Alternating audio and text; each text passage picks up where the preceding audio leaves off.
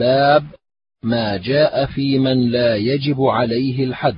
حدثنا محمد بن يحيى القطعي البصري حدثنا بشر بن عمر حدثنا همام عن قتادة عن الحسن البصري عن علي أن رسول الله صلى الله عليه وسلم قال رفع القلم عن ثلاثة عن النائم حتى يستيقظ وعن الصبي حتى يشب وعن المعتوه حتى يعقل.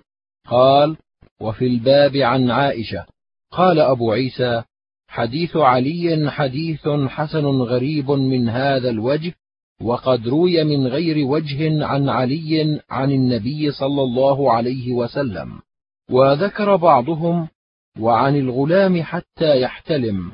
ولا نعرف للحسن سماعا من علي بن أبي طالب. وقد روي هذا الحديث عن عطاء بن السائب عن أبي ظبيان عن علي بن أبي طالب عن النبي صلى الله عليه وسلم نحو هذا الحديث ورواه الأعمش عن أبي ظبيان عن ابن عباس عن علي موقوفا ولم يرفعه والعمل على هذا الحديث عند أهل العلم. قال أبو عيسى قد كان الحسن في زمان علي وقد أدركه ولكنا لا نعرف له سماعا منه وأبو ظبيان اسمه حسين بن جندب. حدثنا عبد الرحمن بن الأسود أبو عمرو البصري. حدثنا محمد بن ربيعة. حدثنا يزيد بن زياد الدمشقي عن الزهري عن عروة عن عائشة قالت قال رسول الله صلى الله عليه وسلم ادرأوا الحدود عن المسلمين ما استطعتم فإن كان له مخرج فخلوا سبيله فإن الإمام أن يخطئ في العفو خير من أن يخطئ في العقوبة. حدثنا هناد حدثنا وكيع عن يزيد بن زياد نحو حديث محمد بن ربيعة ولم يرفعه قال وفي الباب عن أبي هريرة وعبد الله بن عمرو قال أبو عيسى حديث عائشة لا نعرفه مرفوعا إلا من حديث محمد بن ربيعة عن يزيد بن زياد الدمشقي عن الزهري عن عروة عن عائشة عن النبي صلى الله عليه وسلم. ورواه وكيع عن يزيد بن زياد نحوه ولم يرفعه ورواية وكيع أصح. وقد روي نحو هذا عن غير واحد من أصحاب النبي صلى الله عليه وسلم أنهم قالوا مثل ذلك. ويزيد بن زياد الدمشقي ضعيف في الحديث ويزيد بن أبي زياد الكوفي أثبت من هذا وأقدم. حدثنا قتيبة حدثنا أبو عوانة عن الأعمش عن أبي صالح عن أبي هريرة قال قال رسول الله صلى الله عليه وسلم من نفس عن مؤمن كربة من كرب الدنيا نفس الله عنه كربة من كرب الآخرة. ومن ستر على مسلم ستره الله في الدنيا والآخرة. والله في عون العبد ما كان العبد في عون أخيه. قال وفي الباب عن عقبة بن عامر وابن عمر. قال أبو عيسى حديث أبي هريرة هكذا روى غير واحد عن الأعمش. عن أبي صالح عن أبي هريرة عن النبي صلى الله عليه وسلم نحو رواية أبي عوانة وروى أصباط بن محمد عن الأعمش قال حدثت عن أبي صالح عن أبي هريرة عن النبي صلى الله عليه وسلم نحوه وكان هذا أصح من الحديث الأول. حدثنا بذلك عبيد بن أصباط بن محمد قال حدثني أبي عن الأعمش بهذا الحديث حدثنا قتيبة حدثنا الليث عن عقيل عن الزهري عن سالم عن أبيه أن رسول الله صلى الله عليه وسلم قال المسلم أخو المسلم لا يظلمه ولا يسلمه ومن كان في حاجة أخيه كان الله في حاجته ومن فرج عن مسلم كربة فرج الله عنه كربة من كرب يوم القيامة ومن ستر مسلما ستره الله يوم القيامة. قال أبو عيسى هذا حديث حسن صحيح غريب. حدثنا قتيبة حدثنا أبو عوانة عن سماك بن حرب عن سعيد بن جبير عن ابن عباس أن النبي صلى الله عليه وسلم قال لماعز بن مالك أحق ما بلغني عنك؟ قال وما بلغك عني؟ قال بلغني أنك وقعت على جارية آل فلان. قال نعم.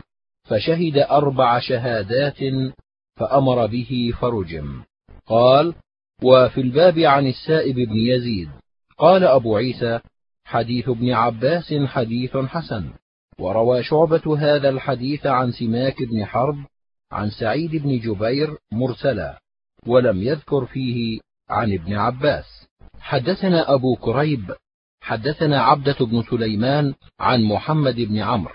حدثنا أبو سلمة عن أبي هريرة قال جاء ماعز الأسلمي إلى رسول الله صلى الله عليه وسلم فقال إنه قد زنى فأعرض عنه. ثم جاء من شقه الآخر فقال يا رسول الله إنه قد زنى فأعرض عنه. ثم جاء من شقه الآخر فقال يا رسول الله إنه قد زنى.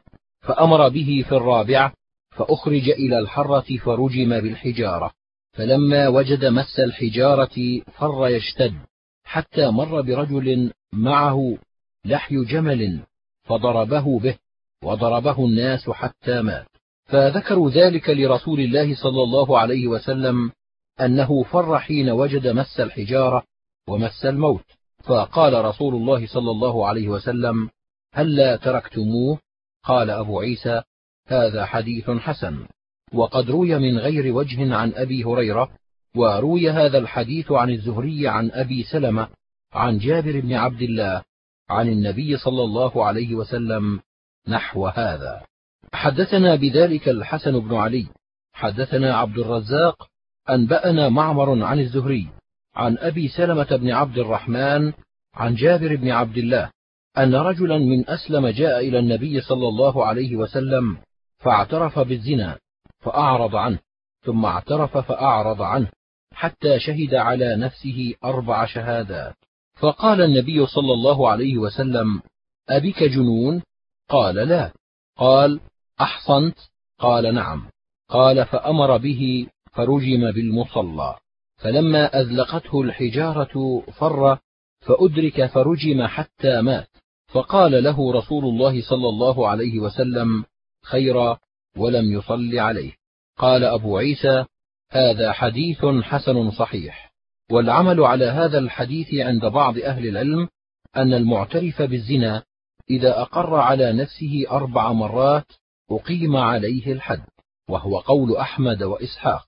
وقال بعض أهل العلم إذا أقر على نفسه مرة أقيم عليه الحد وهو قول مالك بن أنس والشافعي.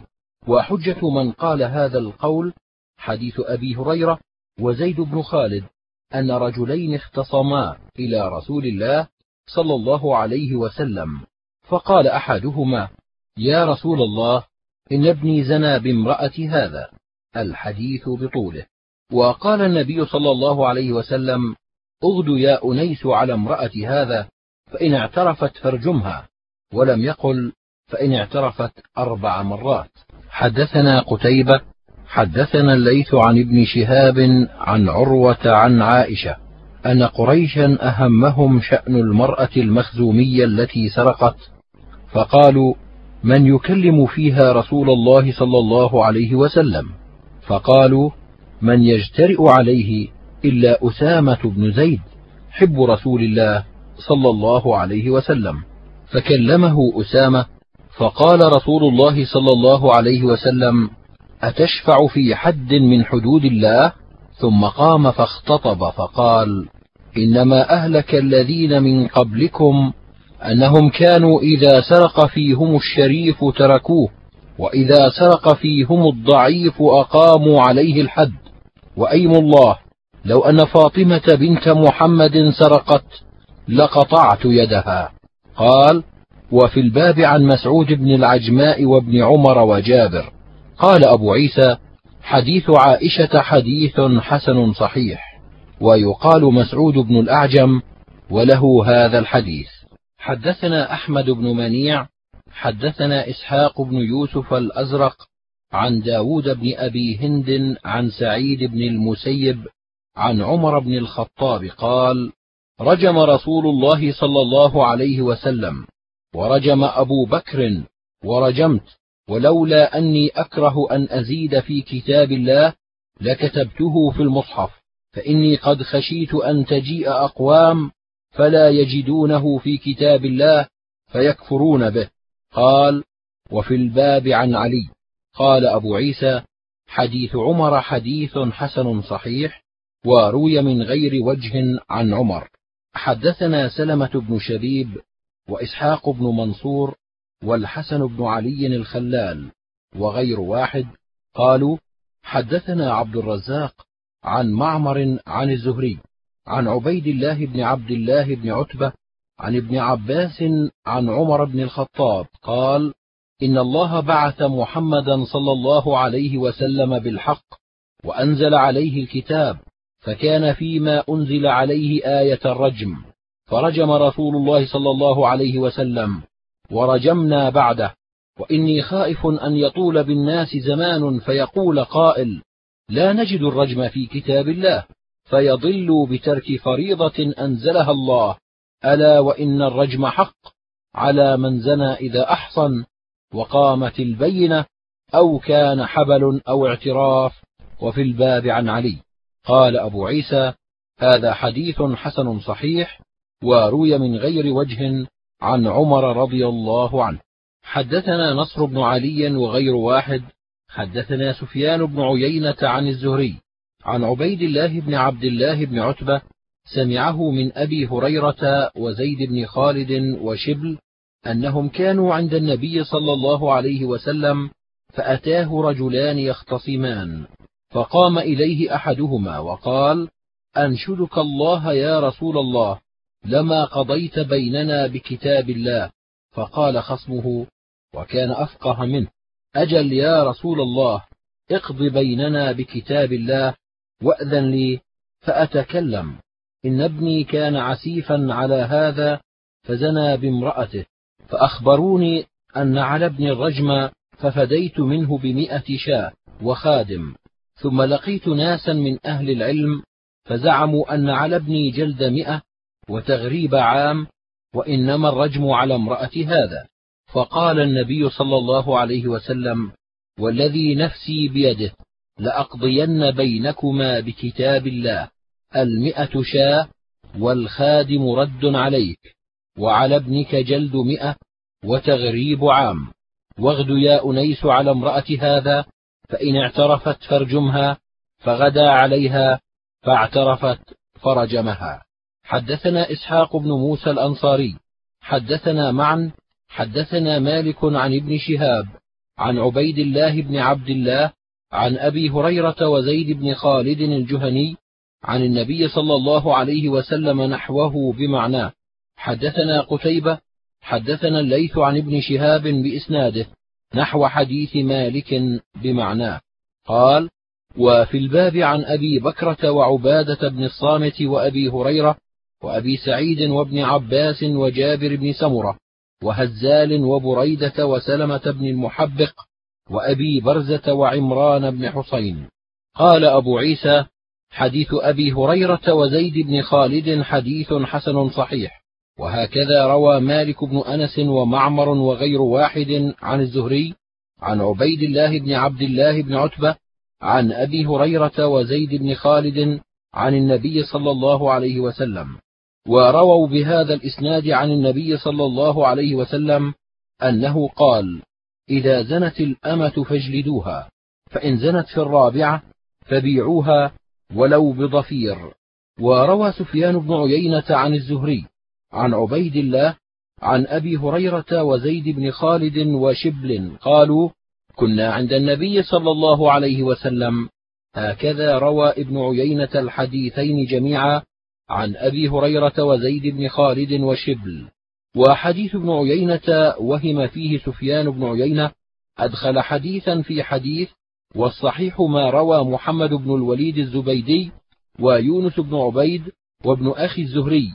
عن الزهري عن عبيد الله عن أبي هريرة وزيد بن خالد عن النبي صلى الله عليه وسلم قال إذا زنت الأمة فاجلدوها والزهري عن عبيد الله عن شبل بن خالد عن عبد الله بن مالك الأوسي عن النبي صلى الله عليه وسلم قال إذا زنت الأمة وهذا الصحيح عند أهل الحديث وشبل بن خالد لم يدرك النبي صلى الله عليه وسلم.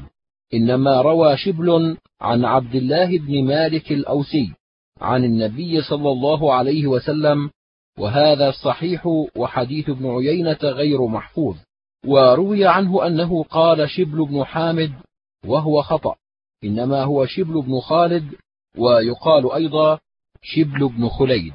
حدثنا قتيبة حدثنا هشيم عن منصور بن زاذان عن الحسن عن حطان بن عبد الله عن عبادة بن الصامت قال قال رسول الله صلى الله عليه وسلم خذوا عني فقد جعل الله لهن سبيلا السيب بالسيب جلد مئة ثم الرجم والبكر بالبكر جلد مئة ونفي سنة. قال أبو عيسى هذا حديث حسن صحيح والعمل على هذا عند بعض أهل العلم من أصحاب النبي صلى الله عليه وسلم منهم علي بن أبي طالب وأبي بن كعب وعبد الله بن مسعود وغيرهم. قالوا السيب تجلد وترجم وإلى هذا ذهب بعض أهل العلم وهو قول إسحاق. وقال بعض أهل العلم من أصحاب النبي صلى الله عليه وسلم منهم أبو بكر وعمر وغيرهما السيب إنما عليه الرجم ولا يجلد. وقد روي عن النبي صلى الله عليه وسلم مثل هذا في غير حديث في قصة ماعز وغيره أنه أمر بالرجم ولم يأمر أن يجلد قبل أن يرجم. والعمل على هذا عند بعض أهل العلم وهو قول سفيان الثوري وابن المبارك والشافعي وأحمد حدثنا الحسن بن علي حدثنا عبد الرزاق حدثنا معمر عن يحيى بن أبي كثير عن أبي قلابة عن أبي المهلب عن عمران بن حسين أن امرأة من جهينة اعترفت عند النبي صلى الله عليه وسلم بالزنا فقالت إني حبلى. فدعا النبي صلى الله عليه وسلم وليها فقال أحسن إليها فإذا وضعت حملها فأخبرني. ففعل فأمر بها فشدت عليها ثيابها ثم أمر برجمها فرجمت ثم صلى عليها. فقال له عمر بن الخطاب يا رسول الله رجمتها ثم تصلي عليها؟ فقال لقد تابت توبة لو قسمت بين سبعين من أهل المدينة لوسعتهم وهل وجدت شيئا أفضل من أن جادت بنفسها لله؟ قال أبو عيسى هذا حديث حسن صحيح. حدثنا إسحاق بن موسى الأنصاري. حدثنا معا حدثنا مالك بن أنس عن نافع عن ابن عمر أن رسول الله صلى الله عليه وسلم رجم يهوديا ويهودية. قال أبو عيسى وفي الحديث قصة وهذا حديث حسن صحيح. حدثنا هناد حدثنا شريك عن سماك بن حرب عن جابر بن سمرة أن النبي صلى الله عليه وسلم رجم يهوديا ويهودية. قال وفي الباب عن ابن عمر والبراء وجابر وابن أبي أوفى وعبد الله بن الحارث بن جزء وابن عباس قال أبو عيسى حديث جابر بن سمرة حديث حسن غريب والعمل على هذا عند أكثر أهل العلم قالوا إذا اختصم أهل الكتاب وترافعوا إلى حكام المسلمين. حكموا بينهم بالكتاب والسنة وبأحكام المسلمين. وهو قول أحمد وإسحاق. وقال بعضهم لا يقام عليهم الحد في الزنا. والقول الأول أصح. حدثنا أبو كريب ويحيى بن أكثم قالا حدثنا عبد الله بن إدريس عن عبيد الله عن نافع عن ابن عمر أن النبي صلى الله عليه وسلم ضرب وغرب وأن أبا بكر ضرب وغرب وأن عمر ضرب وغرب. قال وفي الباب عن أبي هريرة وزيد بن خالد وعبادة بن الصامت. قال أبو عيسى حديث ابن عمر حديث غريب رواه غير واحد عن عبد الله بن إدريس فرفعوه. وروى بعضهم عن عبد الله بن إدريس هذا الحديث عن عبيد الله عن نافع عن ابن عمر أن أبا بكر ضرب وغرب وأن عمر ضرب وغرب. حدثنا بذلك أبو سعيد الأشج. حدثنا عن عبد الله بن إدريس وهكذا روي هذا الحديث من غير رواية ابن إدريس عن عبيد الله بن عمر نحو هذا وهكذا رواه محمد بن إسحاق عن نافع عن ابن عمر أن أبا بكر ضرب وغرب وأن عمر ضرب وغرب ولم يذكروا فيه عن النبي صلى الله عليه وسلم وقد صح عن رسول الله صلى الله عليه وسلم النفي رواه أبو هريرة وزيد بن خالد وعبادة بن الصامت وغيرهم عن النبي صلى الله عليه وسلم. والعمل على هذا عند أهل العلم من أصحاب النبي صلى الله عليه وسلم منهم أبو بكر وعمر وعلي وأبي بن كعب وعبد الله بن مسعود وأبو ذر وغيرهم. وكذلك روي عن غير واحد من فقهاء التابعين وهو قول سفيان الثوري ومالك بن أنس وعبد الله بن المبارك والشافعي وأحمد وإسحاق. حدثنا قتيبة حدثنا سفيان بن عيينة عن الزهري عن أبي إدريس الخولاني عن عبادة بن الصامت قال كنا عند النبي صلى الله عليه وسلم في مجلس فقال تبايعوني على أن لا تشركوا بالله شيئا ولا تسرقوا ولا تزنوا. قرأ عليهم الآية فمن وفى منكم فأجره على الله ومن أصاب من ذلك شيئا فعوقب عليه فهو كفارة له ومن أصاب من ذلك شيئا فستره الله عليه فهو إلى الله إن شاء عذبه وإن شاء غفر له. قال وفي الباب عن علي وجرير بن عبد الله وخزيمة بن ثابت. قال أبو عيسى حديث عبادة بن الصامت حديث حسن صحيح. وقال الشافعي لم أسمع في هذا الباب أن الحدود تكون كفارة لأهلها شيئا أحسن من هذا الحديث. قال الشافعي وأحب لمن أصاب ذنبا فستره الله عليه أن يستر على نفسه ويتوب فيما بينه وبين ربه وكذلك روي عن أبي بكر وعمر أنهما أمرا رجلا أن يستر على نفسه. حدثنا أبو سعيد الأشج حدثنا أبو خالد الأحمر حدثنا الأعمش عن أبي صالح عن أبي هريرة قال قال رسول الله صلى الله عليه وسلم إذا زنت أمة أحدكم فليجلدها ثلاثا بكتاب الله فإن عادت فليبعها ولو بحبل من شعر. قال وفي الباب عن علي وأبي هريرة وزيد بن خالد وشبل عن عبد الله بن مالك الأوسي.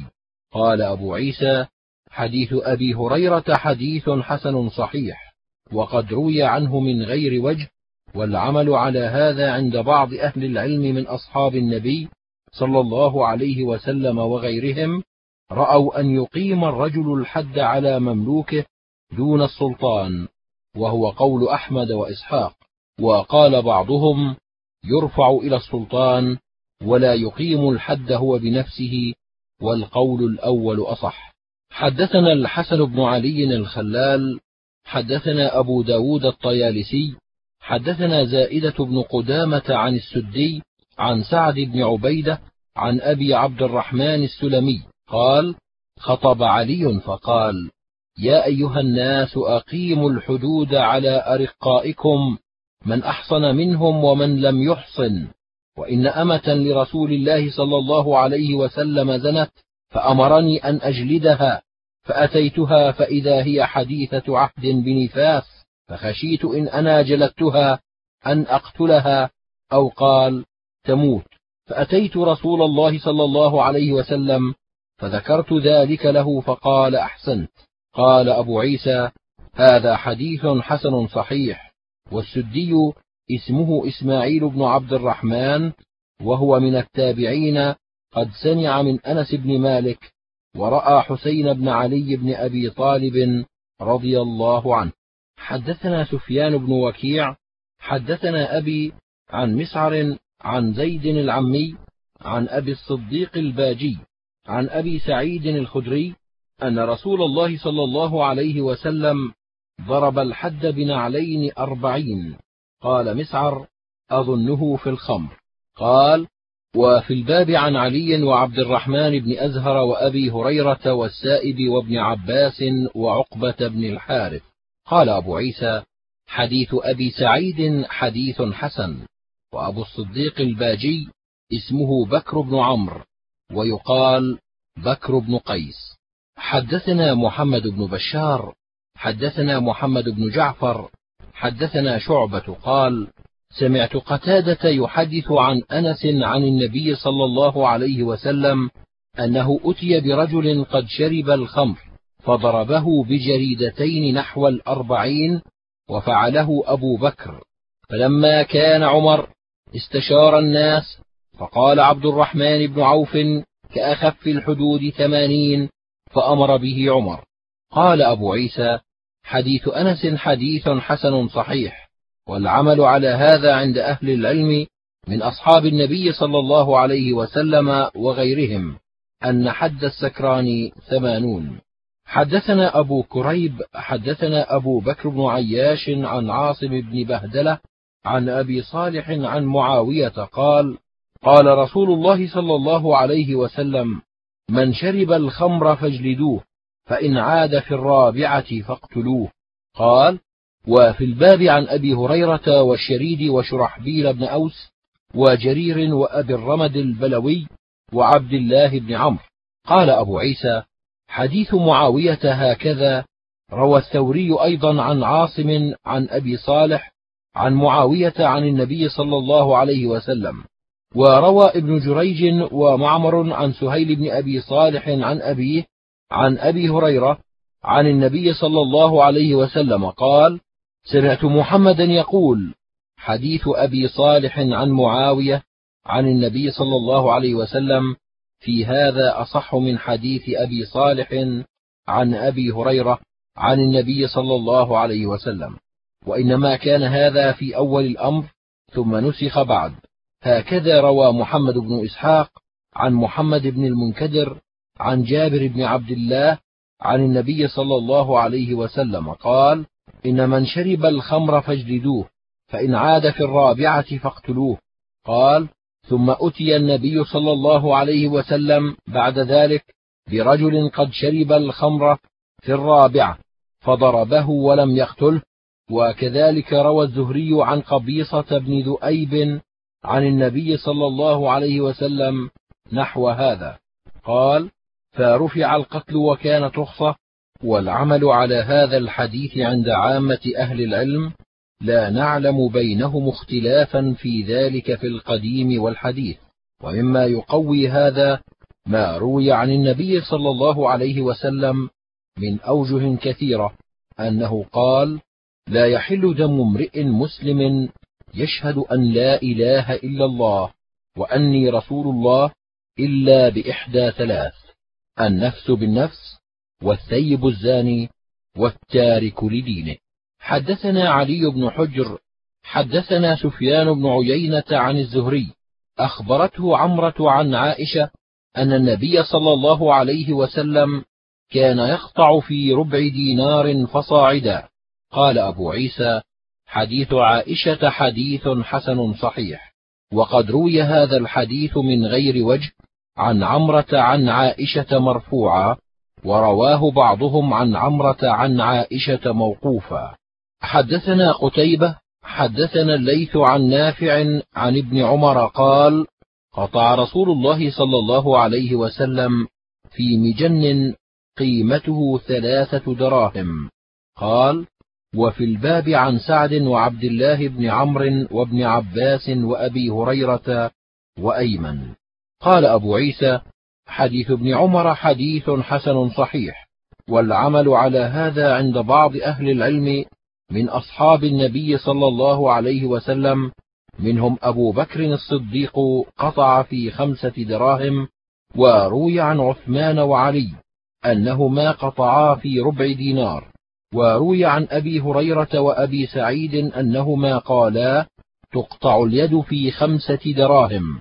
والعمل على هذا عند بعض فقهاء التابعين وهو قول مالك بن أنس والشافعي وأحمد وإسحاق. رأوا القطع في ربع دينار فصاعدا. وقد روي عن ابن مسعود أنه قال لا قطع إلا في دينار أو عشرة دراهم. وهو حديث مرسل. رواه القاسم بن عبد الرحمن عن ابن مسعود والقاسم لم يسمع من ابن مسعود. والعمل على هذا عند بعض أهل العلم وهو قول سفيان الثوري وأهل الكوفة قالوا لا قطع في أقل من عشرة دراهم. وروي عن علي أنه قال لا قطع في أقل من عشرة دراهم وليس إسناده بمتصل. حدثنا قتيبة حدثنا عمر بن علي المقدمي حدثنا الحجاج عن مكحول عن عبد الرحمن بن محيريز قال سألت فضالة بن عبيد عن تعليق اليد في عنق السارق أمن السنة هو؟ قال أتي رسول الله صلى الله عليه وسلم بسارق فقطعت يده ثم أمر بها فعلقت في عنقه. قال أبو عيسى هذا حديث حسن غريب لا نعرفه إلا من حديث عمر بن علي المقدمي عن الحجاج بن أرطات وعبد الرحمن بن محيريز هو أخو عبد الله بن محيريز شامي. حدثنا علي بن خشرم حدثنا عيسى بن يونس عن ابن جريج عن أبي الزبير عن جابر عن النبي صلى الله عليه وسلم قال ليس على خائن ولا منتهب ولا مختلس قطع. قال أبو عيسى هذا حديث حسن صحيح والعمل على هذا عند أهل العلم وقد رواه مغيرة بن مسلم أخو عبد العزيز القسملي. كذا قال قال علي بن المديني بصري عن أبي الزبير عن جابر عن النبي صلى الله عليه وسلم نحو حديث ابن جريج. حدثنا قتيبة حدثنا الليث عن يحيى بن سعيد عن محمد بن يحيى بن حبان عن عمه واسع بن حبان. أن رافع بن خديج قال سمعت رسول الله صلى الله عليه وسلم يقول لا قطع في ثمر ولا كثر. قال أبو عيسى هكذا روى بعضهم عن يحيى بن سعيد عن محمد بن يحيى بن حبان عن عمه واسع بن حبان عن رافع بن خديج عن النبي صلى الله عليه وسلم نحو رواية الليث بن سعد. وروى مالك بن أنس وغير واحد هذا الحديث عن يحيى بن سعيد عن محمد بن يحيى بن حبان عن رافع بن خديج عن النبي صلى الله عليه وسلم ولم يذكروا فيه عن واسع بن حبان. حدثنا قتيبة حدثنا ابن لهيعة عن عياش بن عياش البصري عن شييم بن بيتان عن جنادة بن أبي أمية عن بسر بن أرطاة قال سمعت النبي صلى الله عليه وسلم يقول لا تقطع الأيدي في الغزو. قال أبو عيسى هذا حديث غريب وقد روى غير ابن لهيعة بهذا الإسناد نحو هذا ويقال بسر بن أبي أرطاة أيضا والعمل على هذا عند بعض أهل العلم منهم الأوزاعي لا يرون أن يقام الحد في الغزو بحضرة العدو مخافة أن يلحق من يقام عليه الحد بالعدو فإذا خرج الإمام من أرض الحرب ورجع إلى دار الإسلام أقام الحد على من أصابه كذلك قال الأوزاعي حدثنا علي بن حجر حدثنا هشيم عن سعيد بن أبي عروبة وأيوب بن مسكين عن قتادة عن حبيب بن سالم قال رفع إلى النعمان بن بشير رجل وقع على جارية امرأته فقال لأقضين فيها بقضاء رسول الله. صلى الله عليه وسلم. لئن كانت أحلتها له لأجلدنه مئة وإن لم تكن أحلتها له رجمته. حدثنا علي بن حجر حدثنا هشيم عن أبي بشر عن حبيب بن سالم عن النعمان بن بشير نحوه ويروى عن قتادة أنه قال كتب به إلى حبيب بن سالم وأبو بشر لم يسمع من حبيب بن سالم هذا أيضا إنما رواه عن خالد بن عرفطة. قال وفي الباب عن سلمة بن المحبق. قال أبو عيسى حديث النعمان في إسناده اضطراب. قال سمعت محمدا يقول لم يسمع قتادة من حبيب بن سالم هذا الحديث إنما رواه عن خالد بن عرفطة. قال أبو عيسى وقد اختلف أهل العلم في الرجل يقع على جارية امرأته فروي عن غير واحد من أصحاب النبي صلى الله عليه وسلم منهم علي وابن عمر أن عليه الرجم. وقال ابن مسعود ليس عليه حد ولكن يعذر.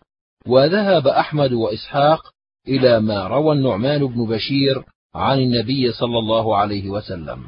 حدثنا علي بن حجر حدثنا معمر بن سليمان الرقي عن الحجاج بن ارطاط عن عبد الجبار بن وائل بن حجر عن أبيه قال استكرهت امرأة على عهد رسول الله صلى الله عليه وسلم فدرأ عنها رسول الله صلى الله عليه وسلم الحد وأقامه على الذي أصابها ولم يذكر أنه جعل لها مهرا.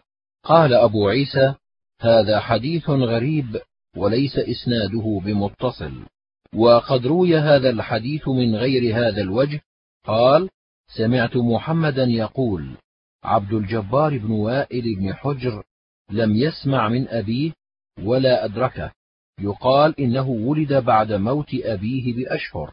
والعمل على هذا عند أهل العلم من أصحاب النبي صلى الله عليه وسلم وغيرهم أن ليس على المستكرهة حد. حدثنا محمد بن يحيى النيسابوري حدثنا محمد بن يوسف عن إسرائيل حدثنا سماك بن حرب عن علقمة بن وائل الكندي عن أبيه أن امرأة خرجت على عهد رسول الله صلى الله عليه وسلم تريد الصلاة فتلقاها رجل فيتحللها فقضى حاجته منها فصاحت فانطلق ومر عليها رجل فقالت إن ذاك الرجل فعل بي كذا وكذا. ومرت بعصابة من المهاجرين فقالت إن ذاك الرجل فعل بي كذا وكذا. فانطلقوا فأخذوا الرجل الذي ظنت أنه وقع عليها وأتوها فقالت نعم هو هذا. فأتوا به رسول الله صلى الله عليه وسلم فلما أمر به ليرجم قام صاحبها الذي وقع عليها فقال يا رسول الله أنا صاحبها. فقال لها اذهبي فقد غفر الله لك. وقال للرجل قولا حسنا وقال للرجل الذي وقع عليها ارجموه وقال لقد تاب توبة لو تابها أهل المدينة لقبل منهم. قال أبو عيسى هذا حديث حسن غريب صحيح وعلقمة بن وائل بن حجر سمع من أبيه وهو أكبر من عبد الجبار بن وائل وعبد الجبار لم يسمع من أبيه. حدثنا محمد بن عمرو السواق حدثنا عبد العزيز بن محمد عن عمرو بن أبي عمرو عن عكرمه عن ابن عباس قال قال رسول الله صلى الله عليه وسلم من وجدتموه وقع على بهيمة فاقتلوه. واقتلوا البهيمة. فقيل لابن عباس ما شأن البهيمة؟ قال ما سمعت من رسول الله صلى الله عليه وسلم في ذلك شيئا ولكن أرى رسول الله كره أن يؤكل من لحمها أو ينتفع بها وقد عمل بها ذلك العمل. قال أبو عيسى هذا حديث لا نعرفه إلا من حديث عمرو بن أبي عمرو عن عكرمه عن ابن عباس عن النبي صلى الله عليه وسلم. وقد روى سفيان الثوري عن عاصم عن أبي رزين عن ابن عباس أنه قال من أتى بهيمة فلا حد عليه. حدثنا بذلك محمد بن بشار حدثنا عبد الرحمن بن مهدي حدثنا سفيان الثوري. وهذا أصح من الحديث الأول والعمل على هذا عند أهل العلم وهو قول أحمد وإسحاق. حدثنا محمد بن عمرو السواق.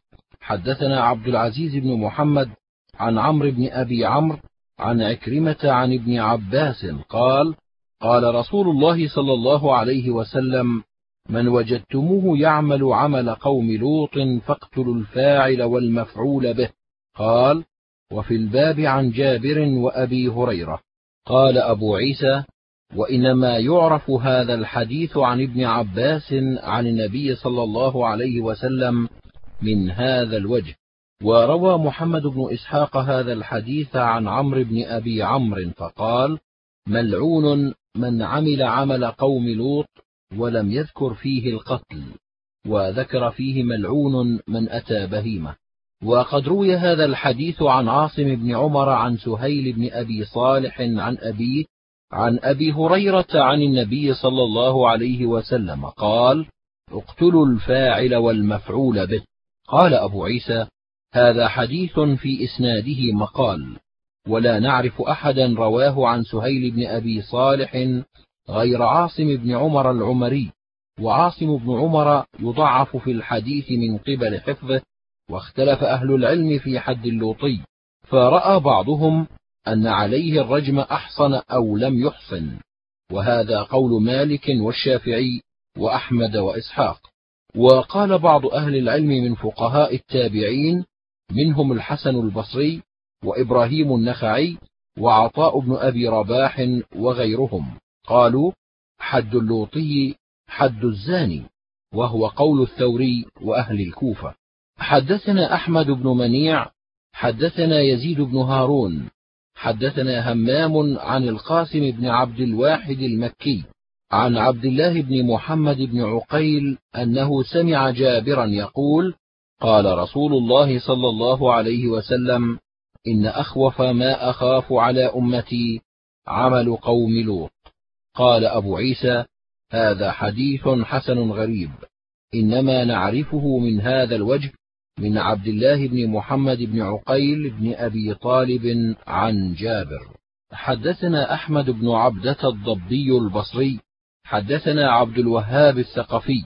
حدثنا أيوب عن عكرمة أن عليا حرق قوما ارتدوا عن الإسلام.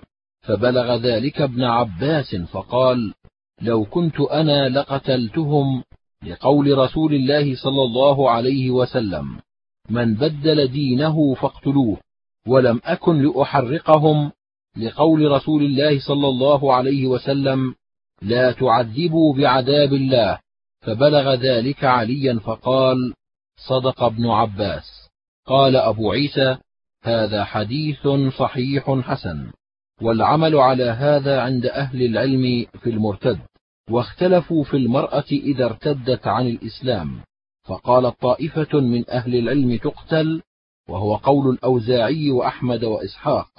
وقالت طائفة منهم تحبس ولا تقتل وهو قول سفيان الثوري وغيره من أهل الكوفة. حدثنا أبو كريب وأبو السائب سالم بن جنادة قالا حدثنا أبو أسامة عن يزيد بن عبد الله بن أبي بردة عن جده أبي بردة عن أبي موسى عن النبي صلى الله عليه وسلم قال من حمل علينا السلاح فليس منا. قال وفي الباب عن ابن عمر وابن الزبير وأبي هريرة وسلمة بن الأكوع. قال أبو عيسى حديث أبي موسى حديث حسن صحيح. حدثنا أحمد بن منيع حدثنا أبو معاوية عن إسماعيل بن مسلم عن الحسن عن جندب قال قال رسول الله صلى الله عليه وسلم حد الساحر ضربة بالسيف. قال أبو عيسى هذا حديث لا نعرفه مرفوعا إلا من هذا الوجه. وإسماعيل بن مسلم المكي يضعف في الحديث وإسماعيل بن مسلم العبدي البصري. قال وكيع هو ثقة ويروى عن الحسن أيضا والصحيح عن جندب موقوف والعمل على هذا عند بعض أهل العلم من أصحاب النبي صلى الله عليه وسلم وغيرهم وهو قول مالك بن أنس. وقال الشافعي إنما يقتل الساحر إذا كان يعمل في سحره ما يبلغ به الكفر فإذا عمل عملا دون الكفر فلم نر عليه قتلا. حدثنا محمد بن عمرو السواق حدثنا عبد العزيز بن محمد عن صالح بن محمد بن زائدة عن سالم بن عبد الله عن عبد الله بن عمر عن عمر أن رسول الله صلى الله عليه وسلم قال: من وجدتموه غل في سبيل الله فاحرقوا متاعه. قال صالح: فدخلت على مسلمة ومعه سالم بن عبد الله فوجد رجلا قد غل فحدث سالم بهذا الحديث فأمر به فأحرق متاعه فوجد في متاعه مصحف فقال سالم بع هذا وتصدق بثمنه. قال أبو عيسى هذا الحديث غريب لا نعرفه إلا من هذا الوجه والعمل على هذا عند بعض أهل العلم وهو قول الأوزاعي وأحمد وإسحاق. قال وسألت محمدا عن هذا الحديث فقال إنما روى هذا صالح بن محمد بن زائدة وهو أبو واقد الليثي وهو منكر الحديث. قال محمد وقد روي في غير حديث عن النبي صلى الله عليه وسلم في الغال فلم يأمر فيه بحرق متاعه. قال أبو عيسى هذا حديث غريب. حدثنا محمد بن رافع حدثنا ابن أبي فديك عن إبراهيم بن إسماعيل بن أبي حبيبة عن داود بن الحصين عن عكرمة عن ابن عباس عن النبي صلى الله عليه وسلم قال إذا قال الرجل للرجل يا يهودي فاضربوه عشرين وإذا قال يا مخنث فاضربوه عشرين ومن وقع على ذات محرم فاقتلوه. قال أبو عيسى هذا حديث لا نعرفه إلا من هذا الوجه وإبراهيم بن إسماعيل يضعف في الحديث. والعمل على هذا عند أصحابنا. قالوا من أتى ذات محرم وهو يعلم فعليه القتل. وقال أحمد من تزوج أمه قتل. وقال إسحاق من وقع على ذات محرم قتل. وقد روي عن النبي صلى الله عليه وسلم من غير وجه رواه البراء بن عازب وقرة بن إياس المزني. أن رجلا تزوج امرأة أبيه فأمر النبي صلى الله عليه وسلم بقتله. حدثنا قتيبة حدثنا الليث عن يزيد بن أبي حبيب عن بكير بن عبد الله بن الأشج عن سليمان بن يسار عن عبد الرحمن بن جابر بن عبد الله عن أبي بردة بن نيار قال قال رسول الله صلى الله عليه وسلم لا يجلد فوق عشر جلدات إلا في حد من حدود الله. قال أبو عيسى هذا حديث حسن غريب لا نعرفه إلا من حديث بكير بن الأشج. وقد اختلف أهل العلم في التعزير وأحسن شيء روي في التعزير هذا الحديث. قال وقد روى هذا الحديث ابن لهيعة عن بكير فأخطأ فيه. وقال عن عبد الرحمن بن جابر بن عبد الله عن أبيه عن النبي صلى الله عليه وسلم وهو خطأ. والصحيح حديث الليث بن سعد إنما هو عبد الرحمن بن جابر بن عبد الله عن أبي بردة بن نيار عن النبي صلى الله عليه وسلم.